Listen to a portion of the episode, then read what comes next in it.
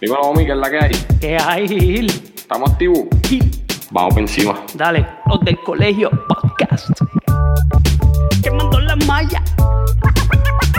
Coño, Omi, tienes que avisarme, papi.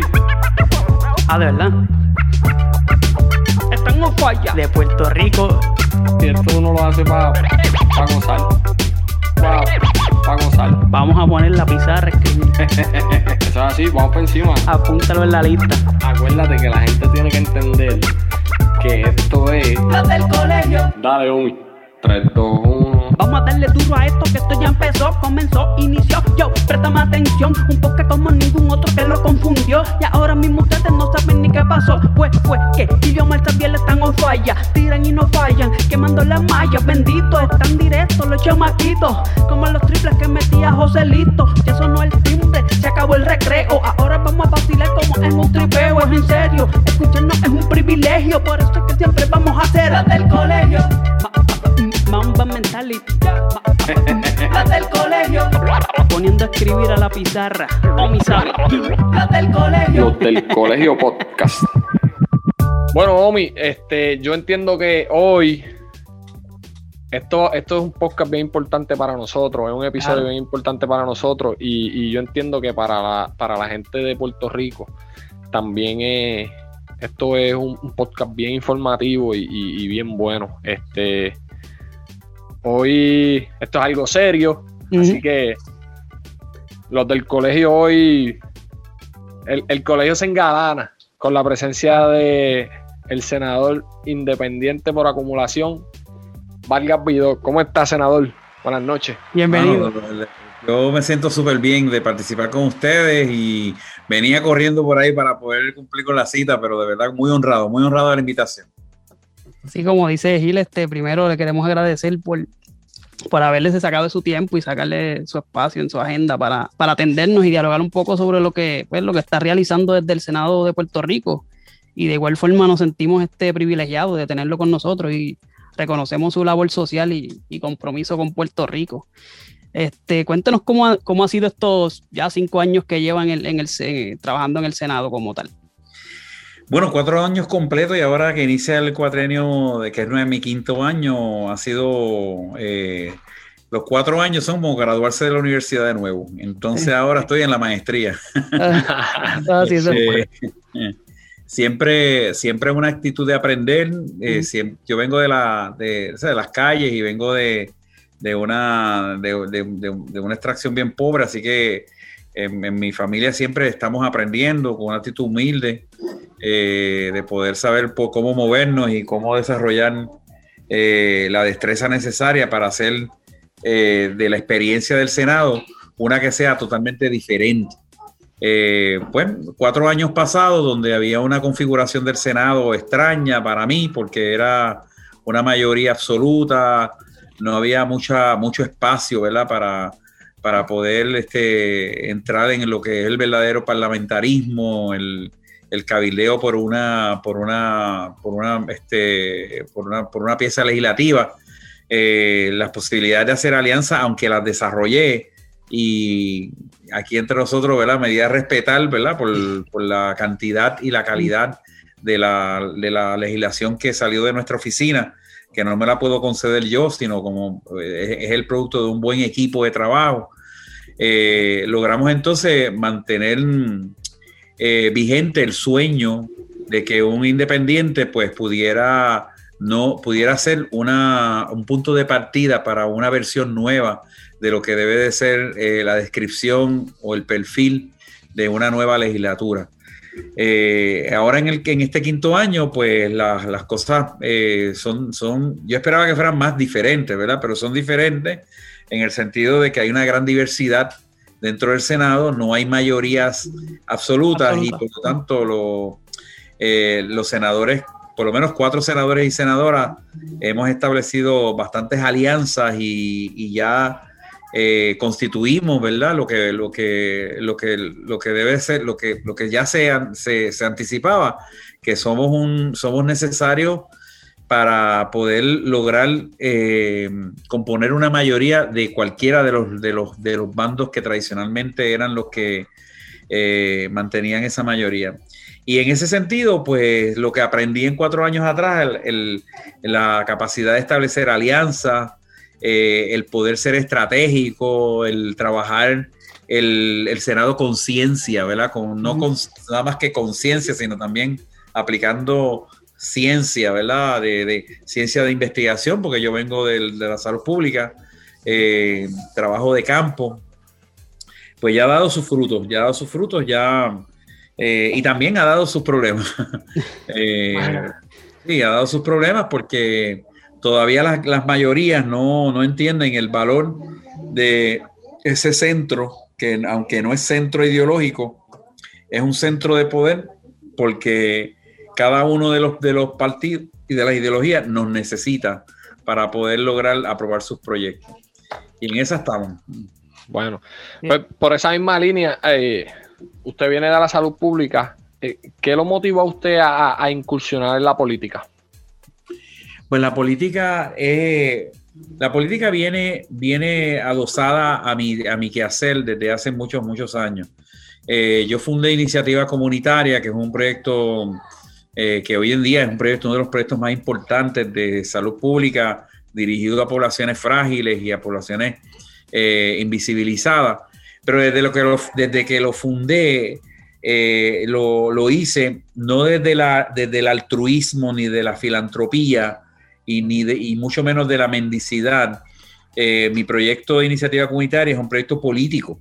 Eh, no es un proyecto político partidista, pero sí es un proyecto político porque se separa ah, de los demás, los demás proyectos que son asistenciales y, se, y desde siempre nos hemos metido en esta idea de cambiar eh, el escenario decisional, eh, posicionar a la, comunidad eh, como un ente, un ente protagónico en las decisiones de, política pública y de salud pública, lograr que la gente que ha sido invisible adquiera una posibilidad de, de visibilidad y trabajar eh, en autogestión de tal manera que seamos menos dependientes eh, de, gobierno y mucho más activos en, lograr eh, ahorro y recursos desarrollando una administración prudente,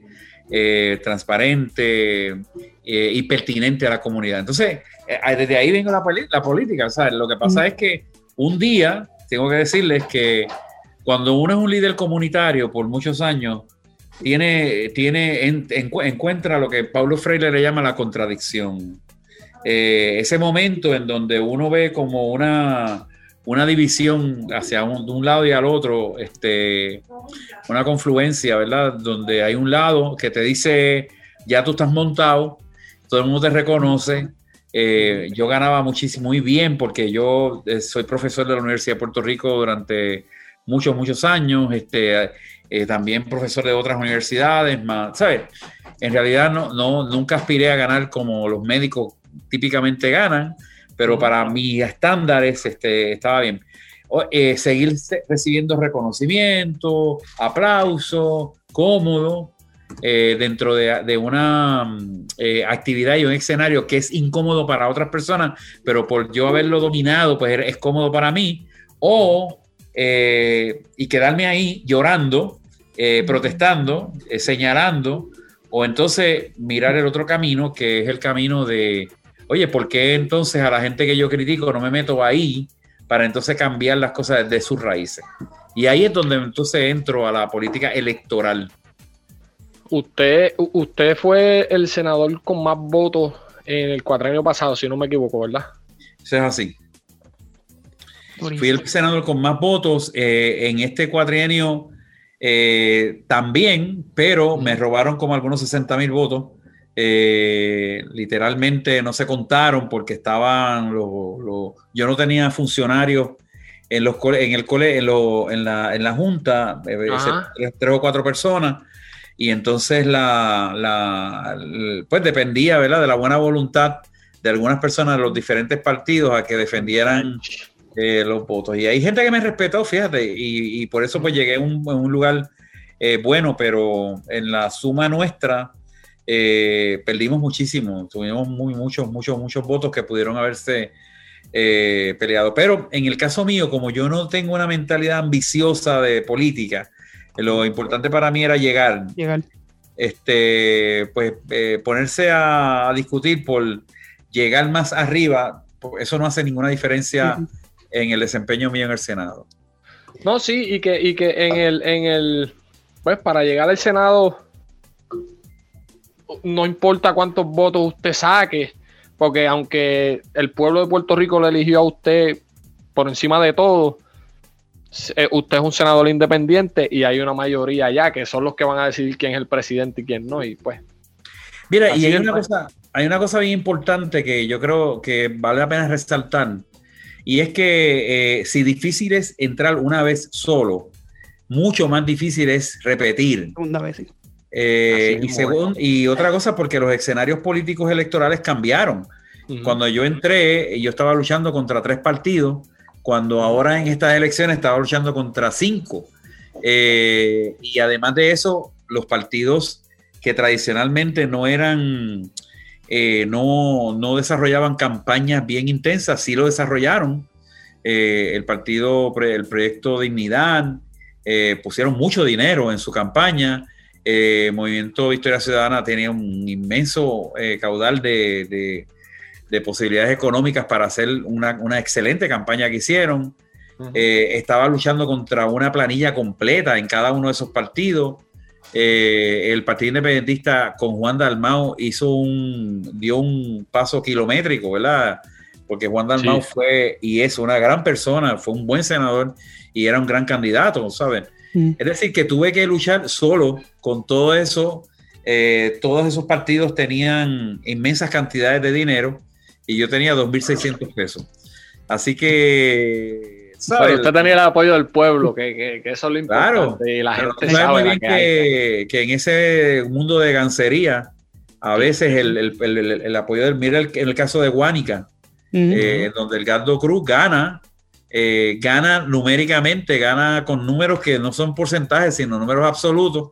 Eh, y ayer el, presidente de la Comisión Estatal de Elecciones eh, caprichosamente lo declara perdedor. Y ahí se le acaba todo, ¿sabes? Un hombre que de verdad ganó por más de 300 y pico de votos. bueno, decidieron eso. Sí, sí, una, regla, una regla ahí pues, que no se entienden, pero. No se entienden, sí. Senador, la, la, la, llamada reforma electoral. Sí, sí. perjudicial para él y perjudicial, perjudicial para la democracia y eso hay que hacer algo con ella. Fácil. Sabemos que pues, nos habló ahorita de, esos trabajos que estuvo antes. Este, usted también trabajó en la universidad donde yo salí, en la Intel de Bayamón. Ahí fue que yo lo conocí a usted. Es verdad. Le dio clase a mi hermano. Mi hermano estuvo con usted en muchas labores comunitarias.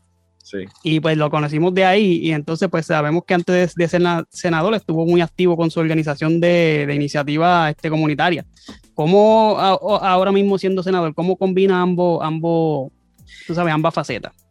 Eh, pues mira, una de las cosas chéveres que yo creo que se puede probar siendo un senador independiente, cuando hablo de un senador independiente, yo quiero, yo quiero cualificar ese, ese nombre, ¿verdad? Y es que ser independiente es genuinamente ser independiente, que yo no le debo nada a nadie, que yo no debo favores políticos, que no debo a inversionistas políticos y por lo tanto yo tengo una libertad grandísima de hacer lo que me da la gana, no sé, eh, y, pensar lo que yo quiera, ¿verdad? Y eso es, eso es bravo, pero también a veces, a veces es difícil.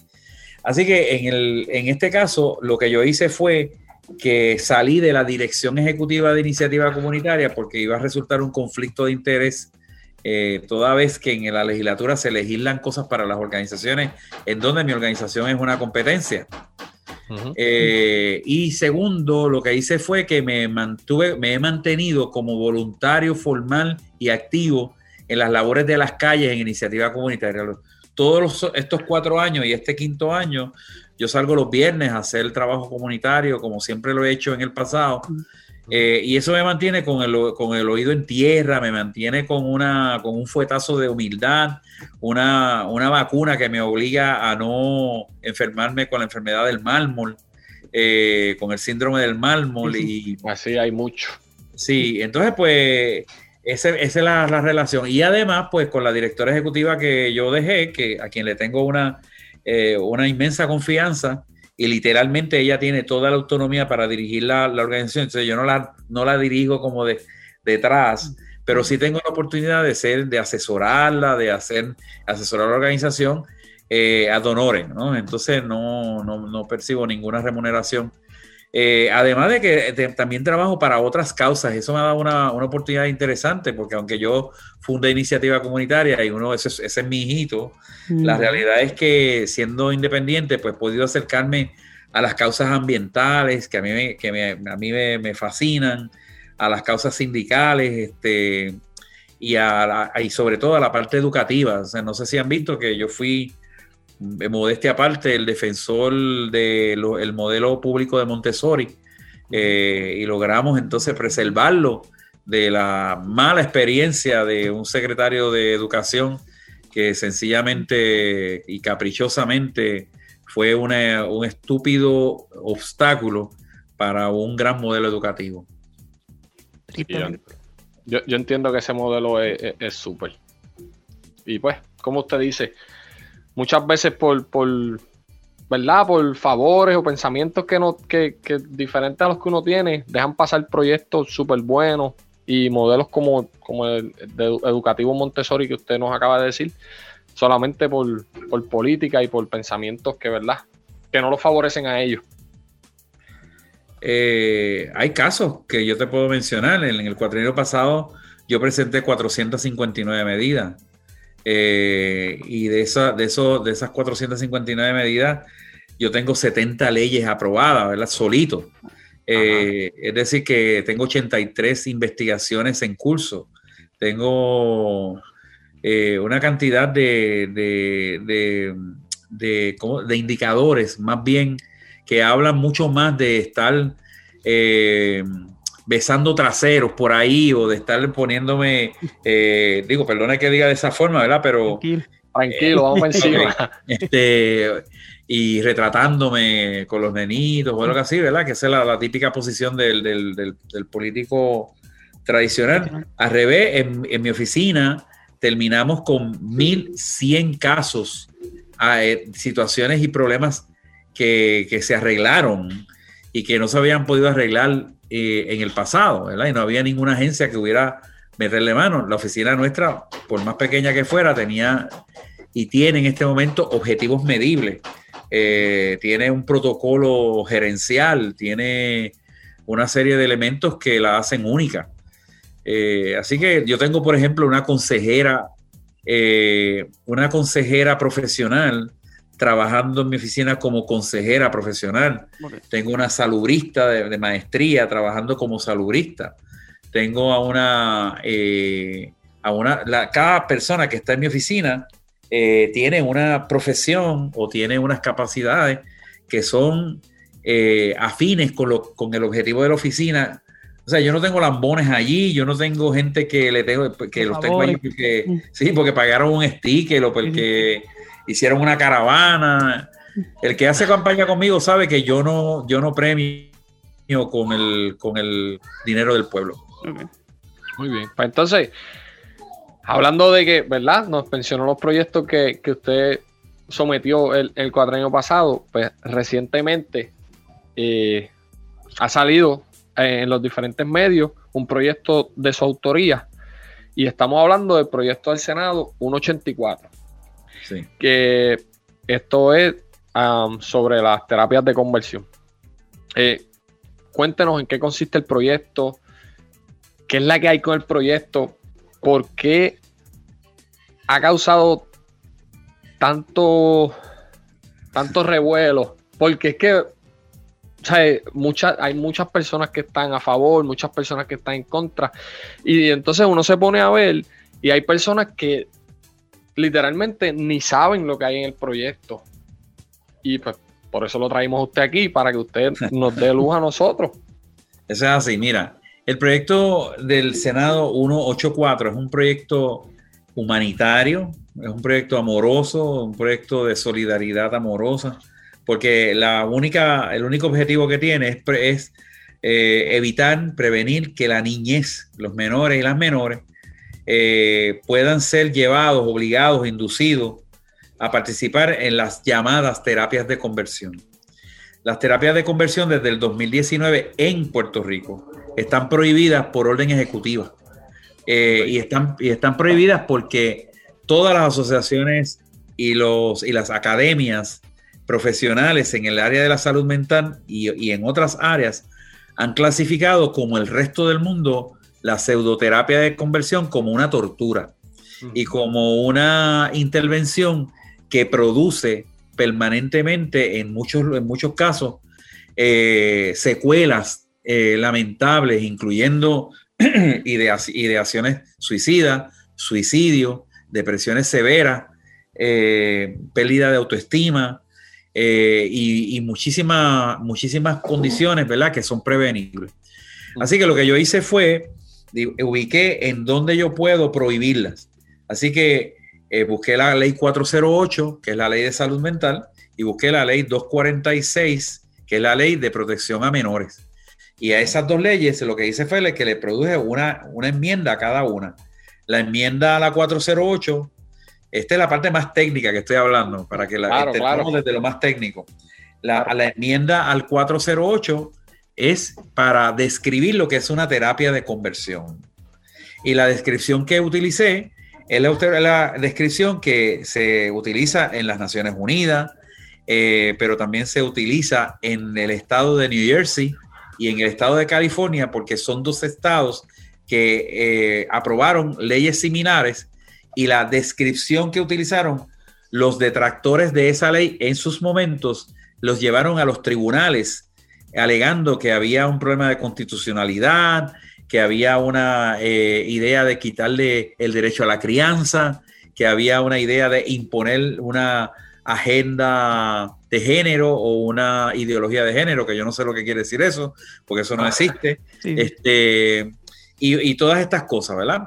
Pero esas, esas definiciones en esos dos estados pudieron resistir el, el crisol de, los, de ambos eh, tribunales superiores y eh, quedaron intactas. Así que nosotros lo que hicimos fue utilizar esa descripción y eso lo que hace es que la ley base, que es la 408, entonces eh, adquiere el fundamento para poder prohibirla, porque no estaba descrita.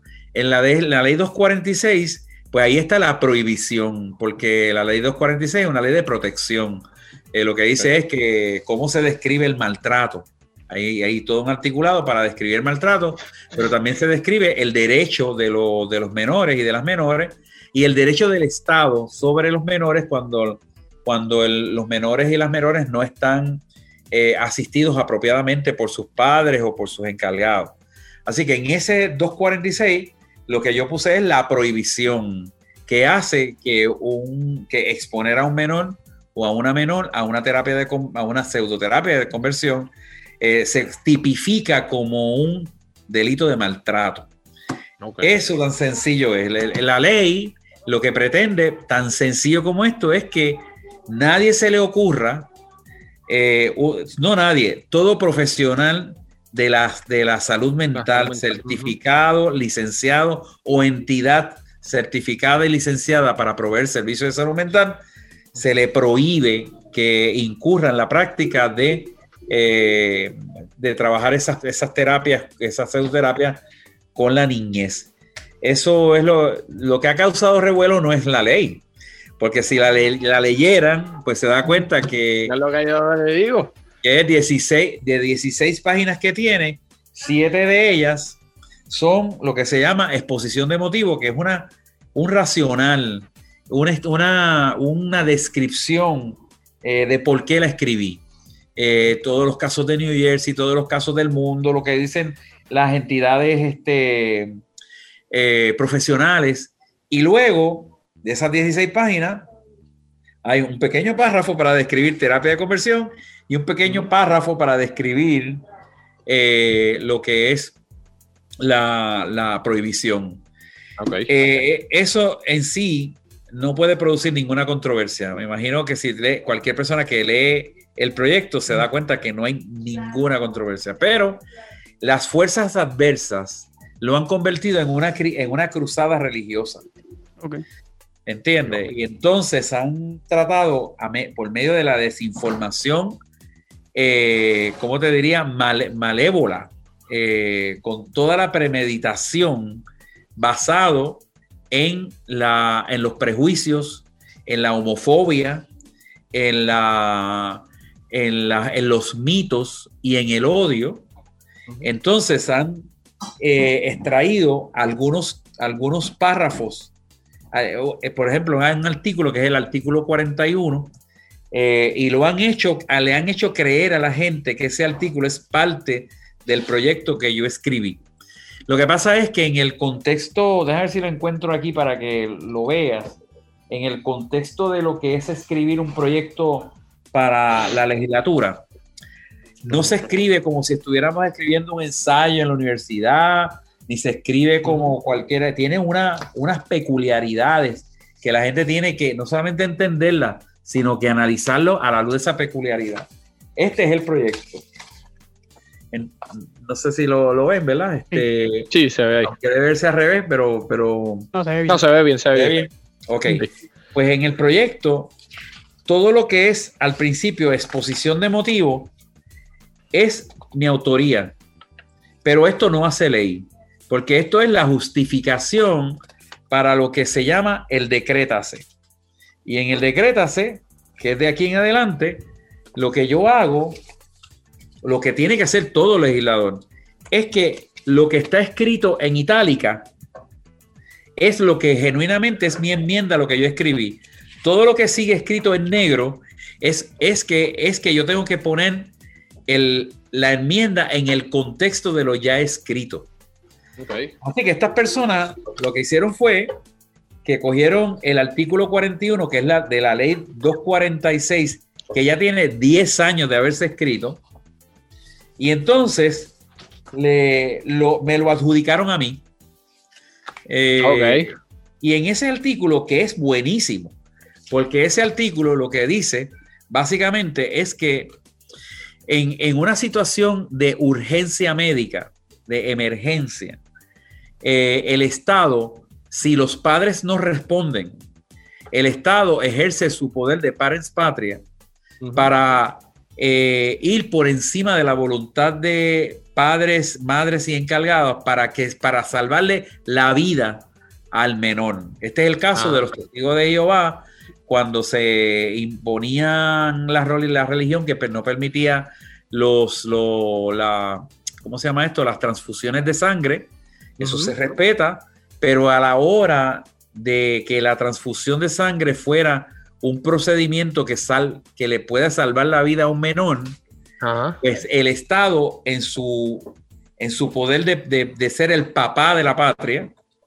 Este, entonces decide eh, por, encima de la voluntad de los padres y para salvarle la vida. Ellos cogieron eso que está escrito hace 10 años y lo interpretan como si eh, mi ley eh, le diera el permiso a los menores sin el consentimiento de los padres a eh, hacerse procedimientos quirúrgicos para aumentar el seno, ponerse hormonas y todas estas cosas, pero una cosa pero bárbaramente asquerosa. Cogiendo información real para sacarla de contexto y virar el tema hacia otro lado. No, entonces que esa misma gente que está hablando el senador son gente que saben lo que están haciendo. Porque ellos saben lo que está en el proyecto, pero las personas que lo siguen no leen. Es lo que. Entonces, ¿Qué hacen? Lo que yo te se estaba diciendo, Gil. Se meten al Capitolio a decir que a mis hijos los crío yo, que hay una ley que te está diciendo que cualquier cosa el de Estado puede hacerlo, ¿me entiendes? Y es como que... Mira, Gil, la desinformación ha sido tan, tan, maliciosa, porque esto es una pieza, de, esto es una pieza bien sencilla. Esto, al revés, todo papá o toda mamá debe, de, debe sentirse feliz eh, porque alguien está protegiendo a sus hijos. En Puerto Rico se da una coyuntura interesante y es que eh, cientos y cientos y hasta miles de, menores están siendo criados por los abuelos y por las abuelas, porque los papás han tenido que emigrar a trabajar, a buscar cómo sostener el hogar. ¿Qué pasa? Que de momento una persona que ya terminó de criar y que tiene que volver a criar bajo unas circunstancias muy difíciles, quiero decirte que el 60% de los abuelos que crían están bajo, debajo del índice de pobreza. Así que la situación se les complica y es fácil de que buscando, buscando una estructura de apoyo, vayan a una de estas iglesias donde no se, donde no hay una, una eh, doctrina correcta, ¿verdad? En términos sociales. Y de momento vean al niño o a la niña y le digan al abuelo, mire, ese niño parece como manerado o algo así. Y de momento, en una niñez limpia, en una niñez eh, cándida, espontánea, eh, en un desarrollo natural y normal, donde el niño y la niña ni, siquiera está erotizando nada. Este, de momento, esa mente sucia de quien le sugiere al abuelo eh, y el abuelo creyendo que está haciendo un favor, entonces somete a ese menor o a esa menor a una terapia que no es gratis. Quiero decirte esto porque lo que hemos descubierto en las vistas públicas es que es una red de bandidos que cobran inmensas cantidades de dinero por reparar a ese, ese pequeño ser humano. anticipando, no anticipando, sino eh, provocando un paréntesis para explicarles que la, la, la, idea de que la homosexualidad sea una enfermedad pasó a la historia mucho antes de los 70, en donde el DSM-3 sí lo, lo catalogaba como una enfermedad pero ya estamos en el DSM-5 y quiere decir que hace mucho tiempo la homosexualidad no se cataloga ni como una enfermedad y, las, y las iglesias históricas no han catalogado el, homosexualismo como una posesión de demonio o como alguien, como un candidato para el purgatorio o algo así. Pero este grupo de personas está enfocado en algo muy sencillo. Hay un partido que se llama Partido de, eh, eh, Proyecto Dignidad, que ya está haciendo campaña para el 24. Y qué mejor forma que activar a las huestes que tienen. Eh, de hecho, un grupo de personas me, me, me, hizo una emboscada eh, muy, de, muy desagradable. Pasa que yo pues tengo la oportunidad, he tenido la oportunidad de desarrollar templanza y mansedumbre y, y todas estas cosas, pero me, me, me, emboscaron y me trajeron eh, disque 41 mil firmas de personas que sencillamente aborrecen y rechazan el proyecto de 184, cuando yo sé eh, que de las 41 mil personas, posiblemente hasta los que recogieron la firma, ni siquiera han leído el proyecto. Yo no, yo no puedo creer que eso haya pasado. Ahí está el detalle, que no leen. No lo leen. Pero, pero, pero, pero yo creo que dijiste algo bien, algo importante. Yo creo que algunas personas sí lo leen para tergiversarlo, porque les hagan un proyecto, eso se convierte en un proyecto político. esa, esa, esa senadora y esa representante necesitan, como no han participado en nada en estos ochenta y pico de días, en ningún proyecto social importante, no han dicho ni esta boca es mía, ¿entiendes? Pues entonces tienen que distinguirse por un lado que no esté ocupado por la política seria. Eh, nosotros hemos, en la oficina, hemos recibido el respaldo de iglesias como la iglesia luterana, la iglesia presbiteriana, la iglesia episcopal, la iglesia evangélica unida, la iglesia de discípulos de Cristo, hay, iglesias católicas inclusive, pero ya sabes que es un grupito, un grupo de personas que precisamente amparados en en esa ignorancia adquirida, porque quiero decirles además, que nosotros recibimos llamadas y las atendemos con mucho, con mucha delicadeza. Y la pregunta siempre es, oiga, pues mire, lo hacemos a propósito. Pues mire, vamos a hacer una cosa. Yo tengo la ley aquí al frente. Dígame cuáles partes de la ley usted le molesta para nosotros trabajarlas y enmendarlas. Y las personas, 95, 97, 98% de las personas dicen, a mí no me importa, yo no leí eso. A mí me dijeron que estaba mal, que eso era de pedofilia o que era de yo no sé cuántas. Ah, por eso lo que le digo. Se, se dejan llevar por títulos y, les da la gajotera. Sí, sí, es horrible. De hecho, lo peor es lo, cuando, lo peor es que gente sabiendo, entonces también se embarquen en el, en el, en el movie, porque en realidad lo que está pasando ahora es que algunas senadoras del Partido Popular han radicado, han, presentado unas enmiendas al proyecto que son absolutamente disímiles al objetivo fundamental del proyecto. Y, obviamente proceden de una mente, yo, yo, esas tres senadoras las admiro mucho, las respeto mucho, eh, las quiero mucho y sé que son gente de buen corazón, pero obviamente alguien, alguien les está proveyendo una píldora venenosa eh, para hacer el ridículo, ¿no? Ah, eh, cambiando un poquito de tema, ¿cómo cataloga la gestión del, gobierno en cuanto a la forma que están este, trabajando el asunto de la de esto del COVID-19? Pues hay, bueno, lo que pasa es que tú sabes que son varios gobiernos que lo han trabajado, porque aquí hay una asociación de gobernadores que ni, un rosario, ¿verdad? Este, eh, pero el, actual secretario, y yo creo que lo empezó el secretario de salud pasado, Lorenzo González, este, yo creo que fue, han, dado un poco de muestra de un tipo de coherencia, ¿verdad? Por lo menos en el área de las vacunaciones y de las pruebas. Eh, lo que pasa es que yo siendo salubrista sé, eh, y lo puedo afirmar aquí, que para tú enfrentar una pandemia no puedes depender exclusivamente de las, de las vacunas. Tú tienes que desarrollar un conocimiento que te lo da el día a día.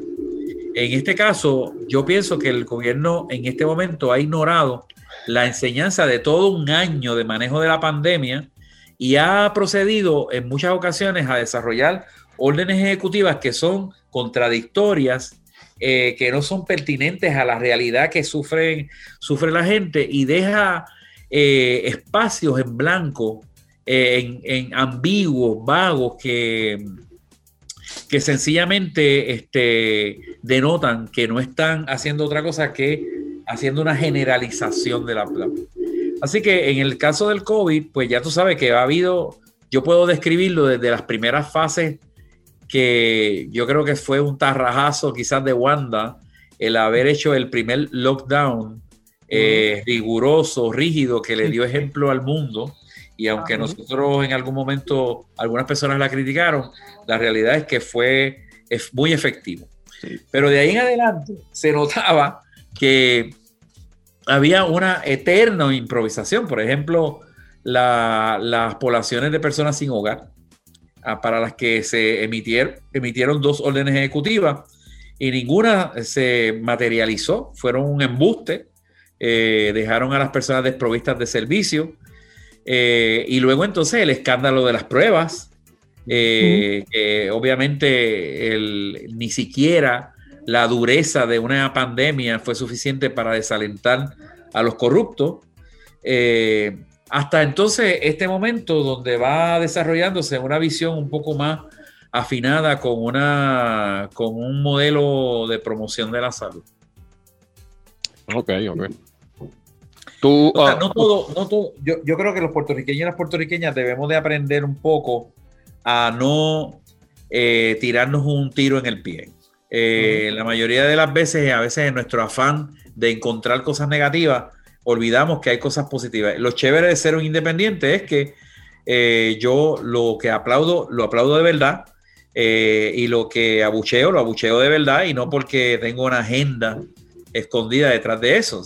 Yo, yo creo que hay cosas que el doctor Carlos Mellado no, no las ha hecho muy bien, pero hay muchas otras cosas que sí las ha hecho bien eh, y vale la pena señalarlas. Eh, que, la, que el análisis del COVID se visualice con indicadores incorrectos. ¿Cuántas personas hay en el hospital? ¿Cuántas personas están en, en, en, en intensivo? Eh, pues yo no creo que esa sea unos buenos indicadores de otra cosa que no sea una, lo que se llama una evaluación de proceso. en realidad, lo que yo creo es que eh, yo creo que es importante señalar que nosotros mismos hemos escogido eh, como que engañarnos a nosotros mismos. Yo creo que lo que es importante es eh, poder aplicar el conocimiento y la ciencia. Eh, un, un, evidence base, eh, una estrategia que sea evidence base. En este caso, por ejemplo, yo como salubrista, ya yo, yo, ya, yo entendería claramente después de un año en donde son los focos principales de infección o de contagio. Y en vez de hacer una orden ejecutiva que sea tan amplia, yo estaría concentrado fundamentalmente en lo que ya yo he aprendido, lo que la ciencia me ha, enseñado, eh, lo que la epidemiología me está declarando durante todo un año. Entonces, hacer una, una, una estrategia generalizada perjudica la salud mental de la gente, perjudica los negocios, perjudica un montón de cosas en áreas donde tradicionalmente no se registran los, las, infecciones, los contagios. Y en ese sentido, muchísimos estados y muchísimos otros jurisdicciones, otros países han ido eh, utilizando ese conocimiento para entonces ser mucho más eh, mucho más afinados hacia dónde debe dirigir la estrategia. Lo otro es que eh, me parece a mí que las vacunaciones deben de obedecer precisamente también las áreas donde la condición tiene más, puede producir más estragos o morbilidad. Esta es una enfermedad que produce solamente un 2% de mortalidad y el 80-85% de las personas que se contagian eh, nunca van a exhibir ni un síntoma o síntomas muy leves. De manera que en vez de asustar a todo el mundo, eh, hay que promover, obviamente, que todo el mundo asuma una responsabilidad como la hemos estado, las mascarillas, el lavado de manos, el el alcohol. Pero hay cosas que, que sencillamente ni siquiera se sabe ni por qué las hacen. ¿Por qué te tienes que tomar la temperatura todo el tiempo? sí, ¿Entiendes? y hay gente asintomática, ¿de qué nos vale? Eh, eh, exactamente. Eh, porque el 80% de las personas ocurre asintomático, así que vas a poder estar contagiando a todo el mundo en el supermercado si, es que, si es que el parámetro de infección es ese. Segundo, la, la mayoría de esas máquinas no están calibradas y yo lo he probado en muchos lugares, se lo he probado a la gente en la mano me dan una temperatura, detrás de la mano me dan otra, en, la frente, me dan otra. y eso es un revolú de grandes proporciones. Así que yo creo que en ese sentido eh, debe ya debe haberse desarrollado una tecnología más importante eh, que debe de, que, la hemos aprendido. Eh, pues mira, limpia los carritos si es un supermercado, este, haz una desinfección del lugar todos los días en la noche, esto trabaja con equipos de trabajo diferidos, eh, no trabajes con las mismas personas siempre, esto, y haces lo posible porque entonces las acciones proactivas del gobierno vayan a aquella población, a ese 2% que son los que tienen una mayor propensión a la, muerte. Quiero decirles que en febrero del año pasado, este servidor presentó una, un proyecto, una resolución eh, que estipulaba 17 puntos epidemiológicos eh, que si se hubieran seguido, ¿verdad? Eh, con todas las imperfecciones del mundo, pero si se hubieran seguido y se, hubieran, se hubiera considerado la medida, pues yo creo que estaríamos en otro, en otro, en otro cantar, ¿no? Pero como tú mismo, ustedes mismos han dicho, a veces los políticos sencillamente no consideran medidas por puro capricho. Eh, no están pensando en el pueblo y entonces medidas bien buenas. Por ejemplo, yo presenté una medida para desarrollar cincuenta y pico de silos en todo Puerto Rico en, áreas geográficas que previamente estudiadas que están propensas a que ante un huracán o un terremoto o cualquiera de esos eh, problemas, eh, problemas de esos desastres, esas ciudades o esos pueblos van a permanecer aislados posiblemente por una semana o, una, o dos semanas. Es un buen proyecto, se ha hecho en, otros, en otras jurisdicciones, pues lo tomaron, tomaron a poco, ¿verdad? Este, nosotros desde nuestra oficina entrenamos junto con, con las personas pertinentes este, eh, a, que el Capitolio tuviera unos first responders eh, cuando vino un huracán, ninguno de ellos se usó. Eh, ¿Por qué? Pues porque o son azules o son rojos o porque nadie le dio la gana o porque a veces hasta las situaciones más críticas lamentablemente sirven para el lucimiento político partidista. Es increíble, es increíble que, como usted acaba de decir, pongan primero el partido antes del pueblo. Y eso. El partido y, e intereses que tienen también. Exacto. Antes que el pueblo. Además de intereses, quiero decirte que el mero hecho de que existan caucus que, que sean decisionales en, una, en un cuerpo parlamentario ya es una aberración a la democracia.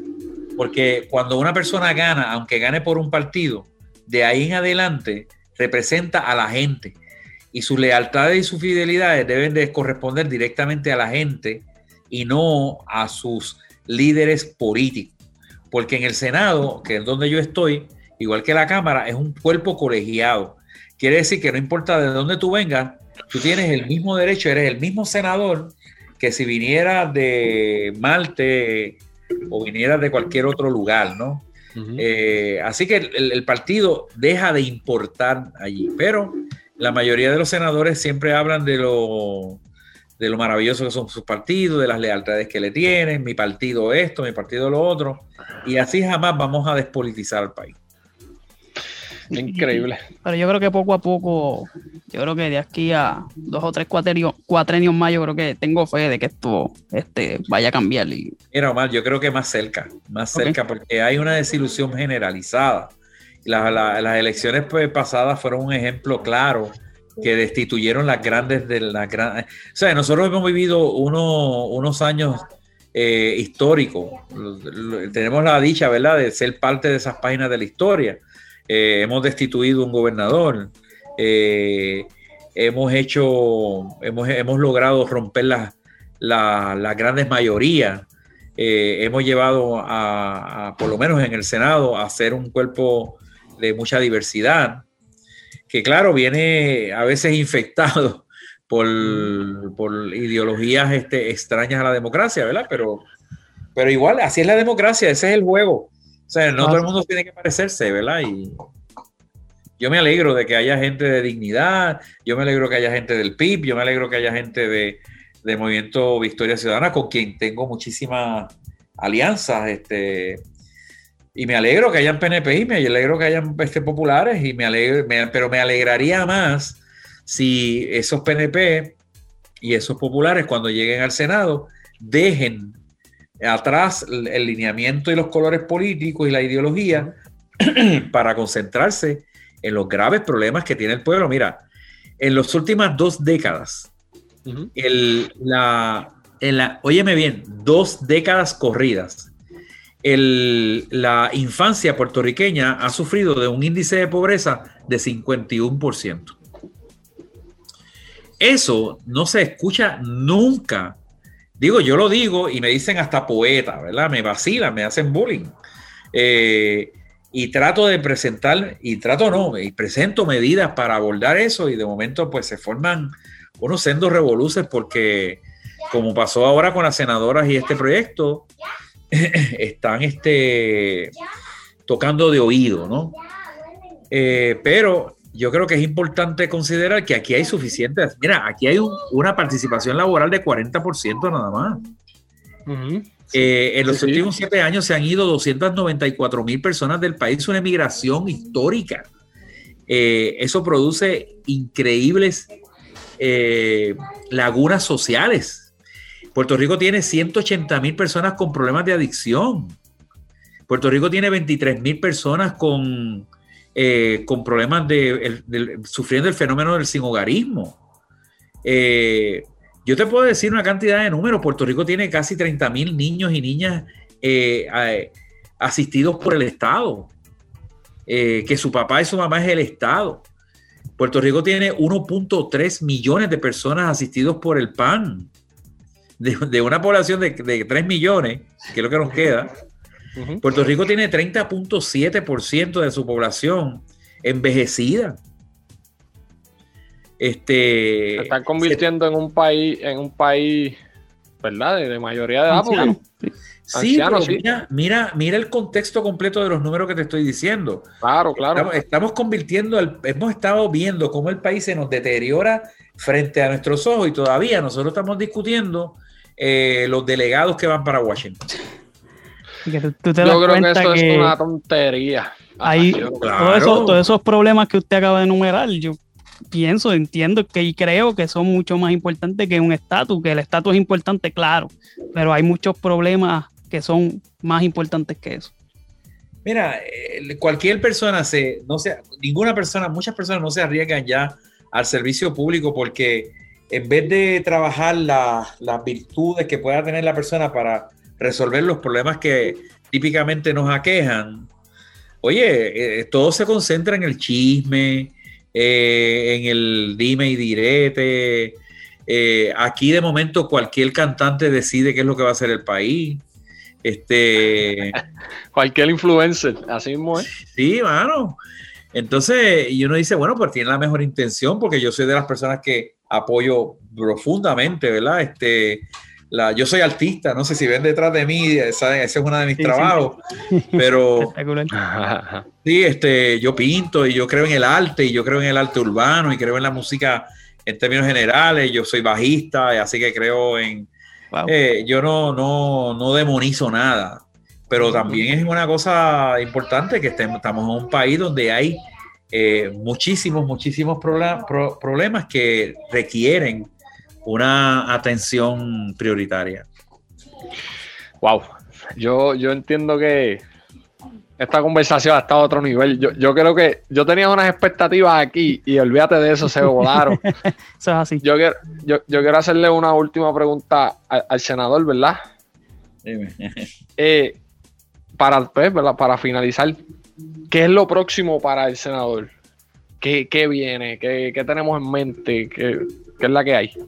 Bueno, eh, primero estoy, ya yo he, presentado más de 34 medidas en lo que va de, de, en estos días, porque lo que vamos, o sea, que esta, este cuatrenio ha sido interrumpido varias veces por largos periodos de inactividad este, eh, parlamentaria, pero ya hemos presentado medidas muy importantes como la que las 184, presenté la medida eh, para la reforma de la Universidad de Puerto Rico, esa en vez es mía, la medida, la 185, que es el estado de emergencia por violencia de género. Eh, presenté la medida del salario mínimo, eh, que es la que está dando de hablar.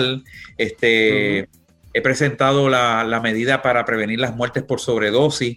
Eh, mañana inauguramos el, lo que va a ser una campaña de nueve meses que se llama Siembra, para resaltar la, la agricultura desde las, desde las diferentes perspectivas y diferentes perfiles que se están dando, el agricultor urbano, el, agricultor comunitario, la agricultura, eh, los, grupos de mujeres que están trabajando en la agricultura y empezar a elevar la conciencia de que 85% de lo que nosotros consumimos viene del extranjero y que por lo tanto estamos en un peligro de, eh, de escasez, ¿verdad? La, la seguridad alimentaria está entredicho.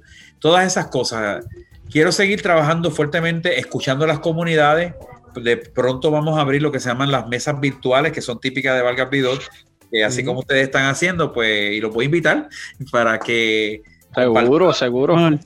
Y, me diga, mira, esto es lo que hay que hacer y nosotros lo apuntamos y lo convertimos eh, en, un, en, un, proceso legislativo. Yo no sé si ustedes saben que el 40% de, la, de las medidas mías son por petición. Eso quiere decir que yo escucho a la gente y, no escucho a, los cocorocos que siempre creen que lo hacen todo desde un escritorio. Pues que en el futuro, pues yo no sé, mano, yo creo que eventualmente, si las cosas siguen como van, eh, yo, yo creo que tendría que competir por la, por la gobernación. Eh, uh, uh. Porque, porque, de verdad me parece importante que eh, la gente tenga a alguien que lo que le interese es gobernar cuatro años y que no le interese eh, repartir eh, el país entre los comelones y que le interese hacer política de calle y resolver, por lo menos en cuatro años, resolver la mayor cantidad de los problemas que nos tienen envejecidos, que nos tienen enfermos, que nos tienen destruidos. Ojalá eso se pueda dar. Si no, pues sigo en el Senado y y con, grandes aspiraciones. Eh, aspiro a que muchos jóvenes como ustedes lleguen al Senado, a la Cámara, y que no tienen que ser por partida. Es más, yo quisiera que en algún momento pudiéramos hacer un convete que no tiene que sea un movimiento de verdad. eh, y no esté escrito como partido y podamos entonces ofrecerle a la comunidad en general una serie de eh, candidatos y candidatas que gozan de su independencia ideológica. Por ejemplo, yo no sé de qué ideología son la gente que trabajan conmigo en mi oficina. Yo no lo sé, yo no lo pregunto, a mí no me interesa. Yo sé que por encima de cualquier ideología, desde el director de mi oficina, Ángel Torres, hasta la última persona que llegó, que fue Laura. Eh, Shout out to Laura. Laura es. No, no, no, no, mano. Clase aparte. Se ha, portado brutal con nosotros. es que es clase aparte. Y si ustedes la conocen por acá, es clase aparte. Cada vez que alguien dice que ella es relacionista pública, no sé si con mucho respeto a los relacionistas públicos, no, no. Eh, Laura es un genio creativo. O sea, es una persona que está. De hecho, es antropóloga, ¿sabe? Es. Eh, viene de Radio Universidad, es una persona que nosotros nos sentimos muy orgullosos de que esté con nosotros, pero desde Ángel, que es el jefe de la oficina, hasta ella, que es la última que llegó, yo creo que todos tenemos una ideología fundamental en la cual comulgamos, amamos a este país, lo queremos eh, y lo queremos bien. y estamos arriesgándonos siempre a perder una elección con tal de preservar la conciencia. Eso es así. Senador, le agradecemos mucho que haya estado con nosotros.